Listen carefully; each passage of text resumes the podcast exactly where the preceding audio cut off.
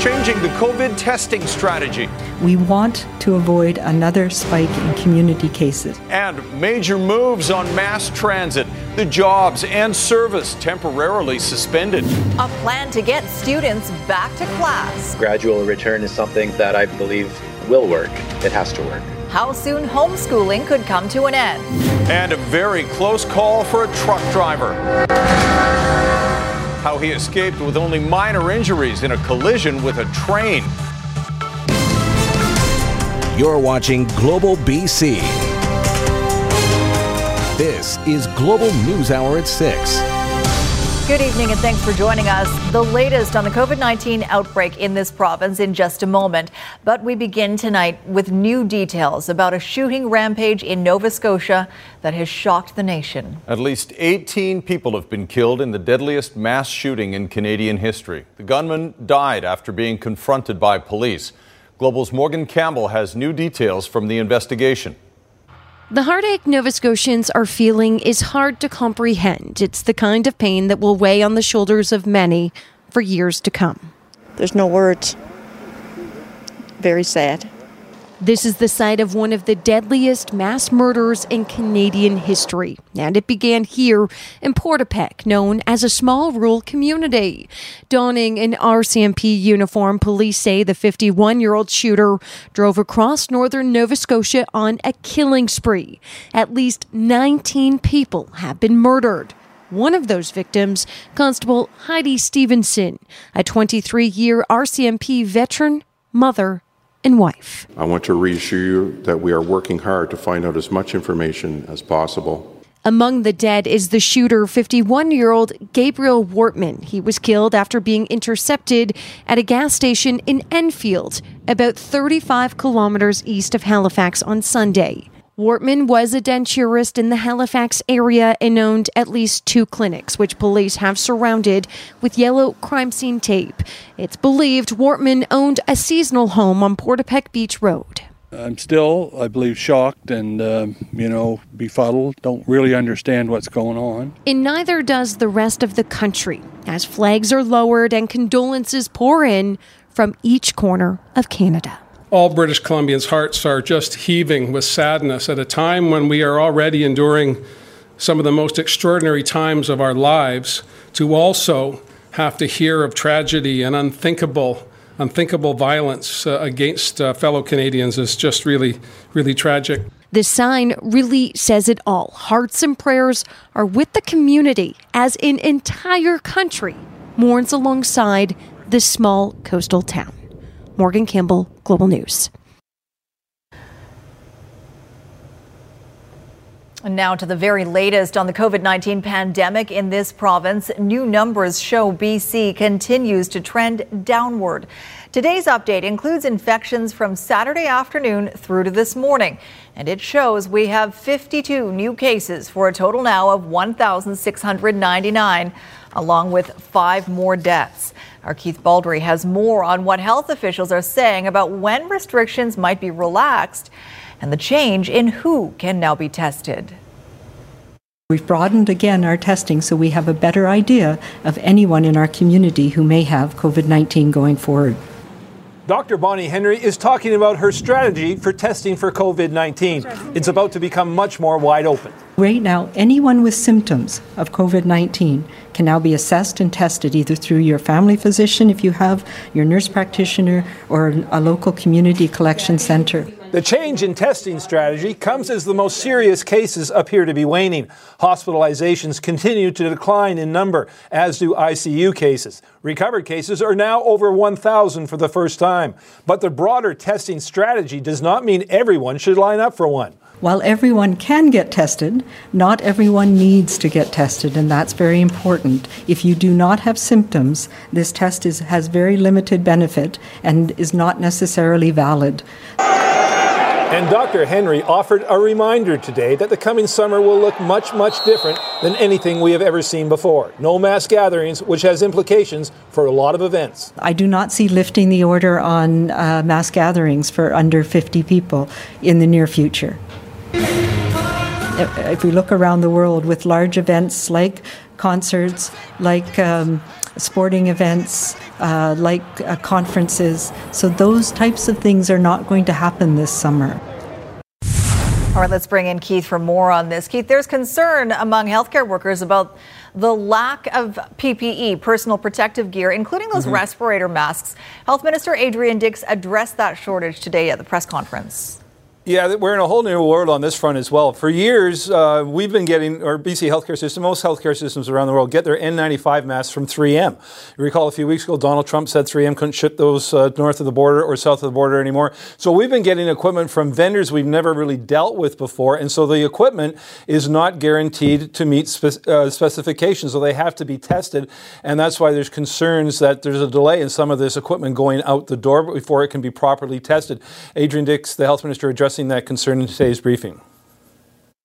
We're receiving PPE from vendors and manufacturers that we haven't had a previous relationship with in the past. It's an absolute necessity that we make sure that the PPE we source is safe and effective before it makes it w- its way into our healthcare system. Any alternative product or donated product that we receive goes through a process led by experts to ensure it's safe. So the next briefing, of course, tomorrow at 3 o'clock. I have a feeling that the questions will continue about easing the restrictions. Now that Dr. Bonnie Henry has sort of raised that specter, people want more details. I don't think she's going to fill in a lot of details for a, few, a bit of time yet.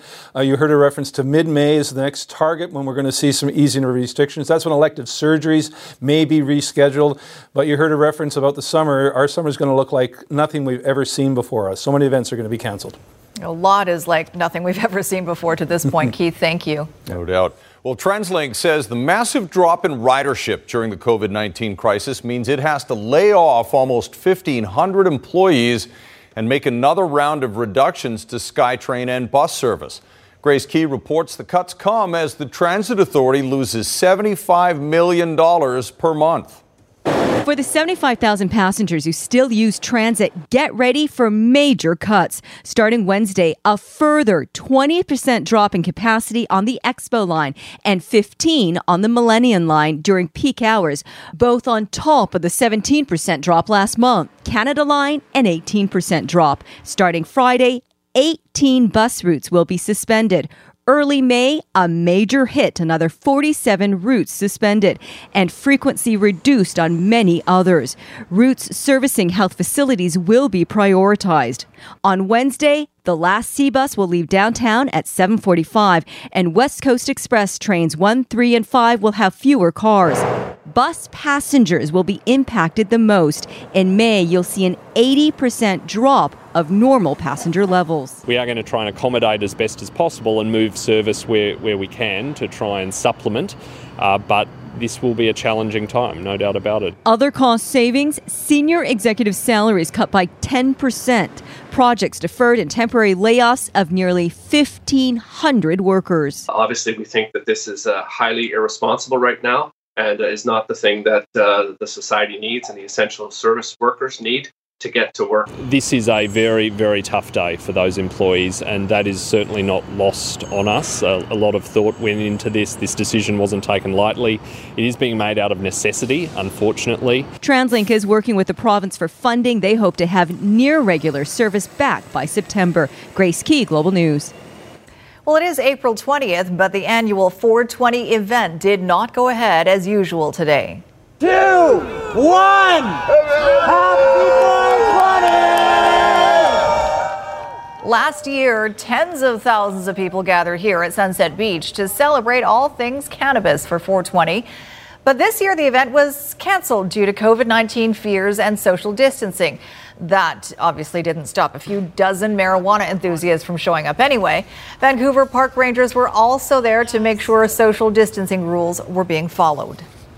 Heartening news for parents across BC came over the weekend when Dr. Bonnie Henry indicated some students could be back to school as early as the middle of next month.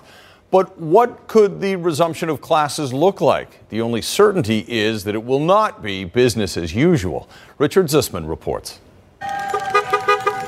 It's a common feeling amongst BC students. These kids in Maple Ridge missing their teachers and wondering when they may be back in the classroom. The short answer about any possible expansion of in class instruction uh, is going to have to wait for the science uh, to inform that. The province has been floating some ideas. No decisions yet, but a gradual return could come as early as next month. There may be some um, older children, for example, may not go back to school. They might continue virtual um, classrooms. There may, but we do need for younger children some way for them to be safe during the day, so that parents can go back to work. But it may be some hybrid as well, where some children are in classes certain days and others are in other days. Dr. Henry says the plan is, if there are no new cases of COVID 19, to pilot some of these ideas with a small number of students. Stakeholders still grappling with the challenges. Just physical spacing, you know, that's something that that we've never really had to consider in terms of such an important contextual health piece. The province is also trying to figure out how parents will pick up or drop off kids if the schedule changes dramatically, especially since school as we know it will likely not return until there is a vaccine. We're getting a little bit ahead of ourselves to start uh, talking about uh, precise schedules at school because we don't even know if this is going to be possible. Henry suggesting parents may go back to work on a reduced schedule or change schedule to support looking after their kids. Another looming challenge is graduation ceremonies and parties. It's not going to be a big party where everybody gets together because that's too risky. The search now on to find a way to celebrate, suited for a rapidly changing world. Richard Zussman, Global News, Victoria. Well, there's both good and bad news in the BC Real Estate Association's latest forecast. The association says the COVID 19 crisis will lead to a significant drop in sales, due in part to social distancing but largely due to the wide scale freeze of economic activity. Now, the good news the Real Estate Association says when the COVID crisis ends, the combination of pent up demand and low interest rates should lead to a quick rebound in home sales numbers and prices.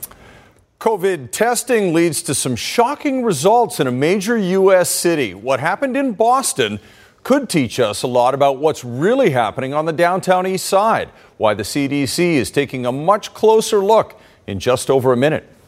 Police say it's incredible no one was seriously hurt in a collision between a train and a semi truck on the Surrey Langley border. Get out! It happened around 11 a.m. where the tracks crossed Telegraph Trail just south of the Fraser River. As you can see, the driver wasn't able to get out of the cab in time before the train slammed into his truck. He was helped from the wreckage by a witness and checked out by paramedics at the scene before being transported to hospital as a precaution. He has only minor injuries. A witness tells Global News the truck driver was trying to cross the track as the train arm came down, then tried to reverse but oh couldn't. God, Police are now investigating. A Victoria Jewish Center says a new homeless camp set up by the city has the neighborhood living in fear and it must be removed. The Chabad Jewish Center says ever since the city set up the camp in Topaz Park to help with social distancing, the crime rate in the area has skyrocketed. Rabbi Meir Kaplan says the center's surveillance cameras capture people trying to break into the center or breaking into vehicles almost every night. He says open drug use, assaults, thefts, and aggressive behavior have made the entire neighborhood unsafe. People in this neighborhood now live in fear, in anxiety, and under terror. People on this block, an old couple, um, is not able to sleep at night and they suffer from anxiety because they've seen people un- at the window of their home. Rabbi Kaplan says the city should dismantle the homeless camp and find alternative housing for the homeless instead. COVID 19 testing in Boston's homeless population led to some shocking results that raise all kinds of concerns for people who live and work on, de- on Vancouver's downtown east side. The Boston test found a very high infection rate, but not a single one of the infected showed any symptoms of the disease. Ted Chernecki reports. In Boston, after a small outbreak at a shelter, the city tested 397 homeless people, found 146 of them, or almost 37%, tested positive. Yet not one of the 146 showed any significant symptoms. We realized that we had 146 people that we now had to get out of the shelter and into some place where they could be isolated, which in the homeless community is a, is a tall order. There are at least 3,600 homeless in the Vancouver region and 7 to 8,000 province wide. And while a lot more needs to be studied to see if the Boston findings hold true here, there's one thing that's absolutely clear.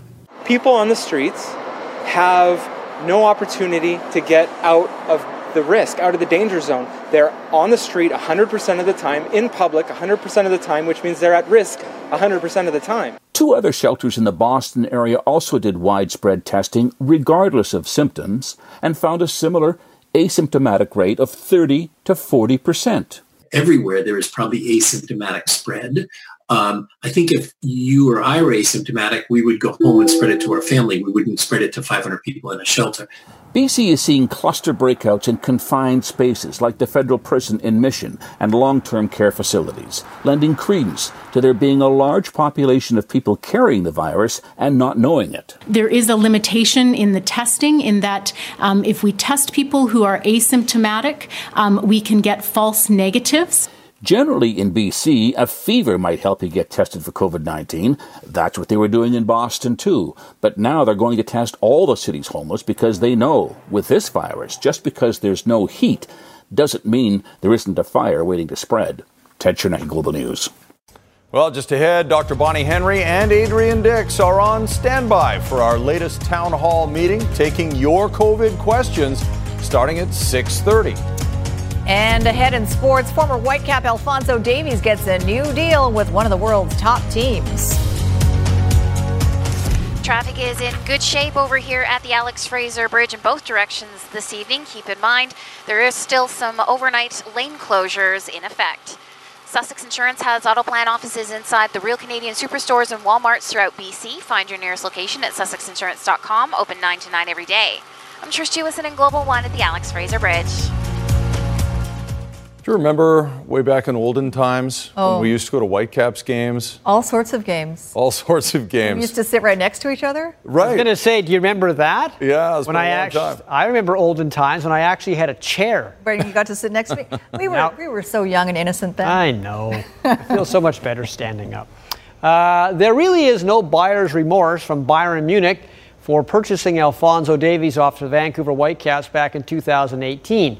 They paid about 22 million US for Davies. Today they gave him a new contract that'll last until 2025. Alphonso was so happy about signing this today, he actually made his own shirt to celebrate the news.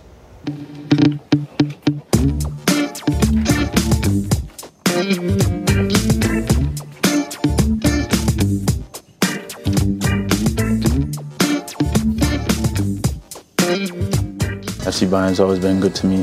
From day one I came here, um, I know they're a top team, and being able to you know extend my contract here, you know, um, you know, secure my future is uh, it's a dream come true. Since he's only 19, Davies is a big part of Bayern Munich's future, but he's also a very big part of their present. His speed, his ability to play in different spots impressed his managers. And the natural comedian in Alphonso Davies has also made him a big favorite of Bayern Munich supporters. Servus, ich bin's da Fonzi. Oh, zapt es.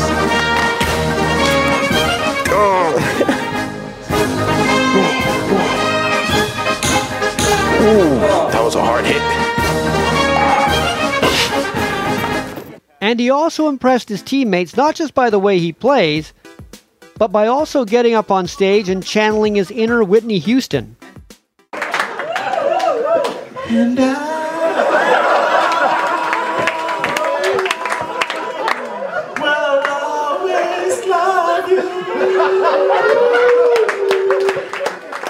He's one of those players who everyone is happy with, and he's also happy to be there. And he might be there for a long time. Uh, the main goal is to win as many trophies as possible. Um, you know, uh, we want to keep the winning, the winning mentality here at this club. Um, obviously, and then uh, give our all uh, every game we play.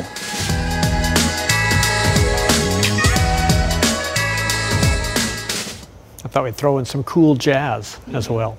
Uh, a new starting quarterback isn't all Bill Belichick and the New England Patriots will have this coming season. They will also have new uniforms. Like so many NFL teams, they have put out a new look today, which is basically adopting their occasionally used color rush uniforms. We'll show you the dark blues. Their road uniforms will be white with the same shoulder design. So that is what the best dressed Patriot will be wearing this year. Of course, despite a new look, I'm quite sure that Bill Belichick will still go with some old musty hoodie on the sidelines. Of course he will, with the sleeves cut off. See, there he is right there. That's classic Bill. You ever There seen you him smile? Well, he smiles when they win the Super Bowl, and then he goes back to frowning. Like for a second. About that, yeah. Okay. All right, thanks very much, Squire. hurts his cheeks too much. Hurts his cheeks. Uh, all right, just before uh, we check in with Kristi and get a very quick snapshot of the weather forecast and then join the town hall on the pandemic, uh, we want to recognize a BC healthcare hero tonight. Tonight's healthcare hero is Ava Turner, an experienced RN and the executive director at George Derby Care Center in Burnaby. Ava's coworkers nominated her because she comes to work early every day to greet each and every employee and to make sure all staff are free of COVID 19 symptoms. She personally takes the temperatures of everyone coming to work and hands out masks. Her coworkers say Ava has been doing this since the start of Dr. Bonnie Henry's directives regarding long term care homes, of course, and she has not missed a day since the pandemic began. So thank you very much, Ava, for your dedication. You have the respect and admiration of your coworkers, but also everybody here at Global BC and beyond. And if you have a healthcare hero to nominate, send a picture or two and some information about them, about why they're your hero, to BC Healthcare Heroes at globalnews.ca. Getting some great uh, nominations in. Um, Healthcare Hero, of course, two of them coming up in a couple of, or about five minutes' time. Dr. Bonnie Henry uh, and Adrian Dix joining us for our virtual town hall yet again. Oh, there they are. They're in their places and ready to go when, when we start uh, asking the questions. We've got lots of submissions for this one. Well, that's right. And there was uh, some new information that came out of today's briefing that's likely going to come up as well. There was some changes to the testing strategy that BC announced today, and that now anybody who exhibits symptoms of COVID 19 will be able to, with a doctor's referral, get a test for COVID 19, which is a bit of a switch. They've really concentrated on first responders and others uh, being tested. So, uh, and we also found out about another outbreak from these workers that were coming back from a job site in Alberta. So, as Dr. Henry said, uh, what they want to do and why the strategy is changing now uh, is because they don't want to see um, another outbreak of community transmission. So that's why more widespread testing, and because, as you mentioned, um, healthcare workers have lar- by and large been tested now, and and uh, we've gone through that segment of uh, British Columbia. So we can start to test more widely now and, and see what the spread is like throughout the wider community. But we'll talk to her and uh, Health Minister Dix more about that uh, in about 60 seconds' time. That's right. We were hoping to get to Kristi. We're having some technical issues as she tries to dial in from a remote location. We've done pretty well so far, considering she's done almost all of her uh, forecasting will- from home. I will say because she she did the weather for us at five o'clock as well, and I keep close track of Sky Tracker as I know you do. That's right. Um, we, I think, if I remember correctly, we will see, see some more sunshine tomorrow. We'll start to see rain later in the day, uh, but we need it because April's been so dry so far. That's right. Are we good at stretching? I think you're you did a, a great job. We're going to take a very short break. We're going to be back with uh, Dr. Bonnie Henry and Health Minister Adrian Dix as part of our town hall navigating coronavirus. That's coming up next.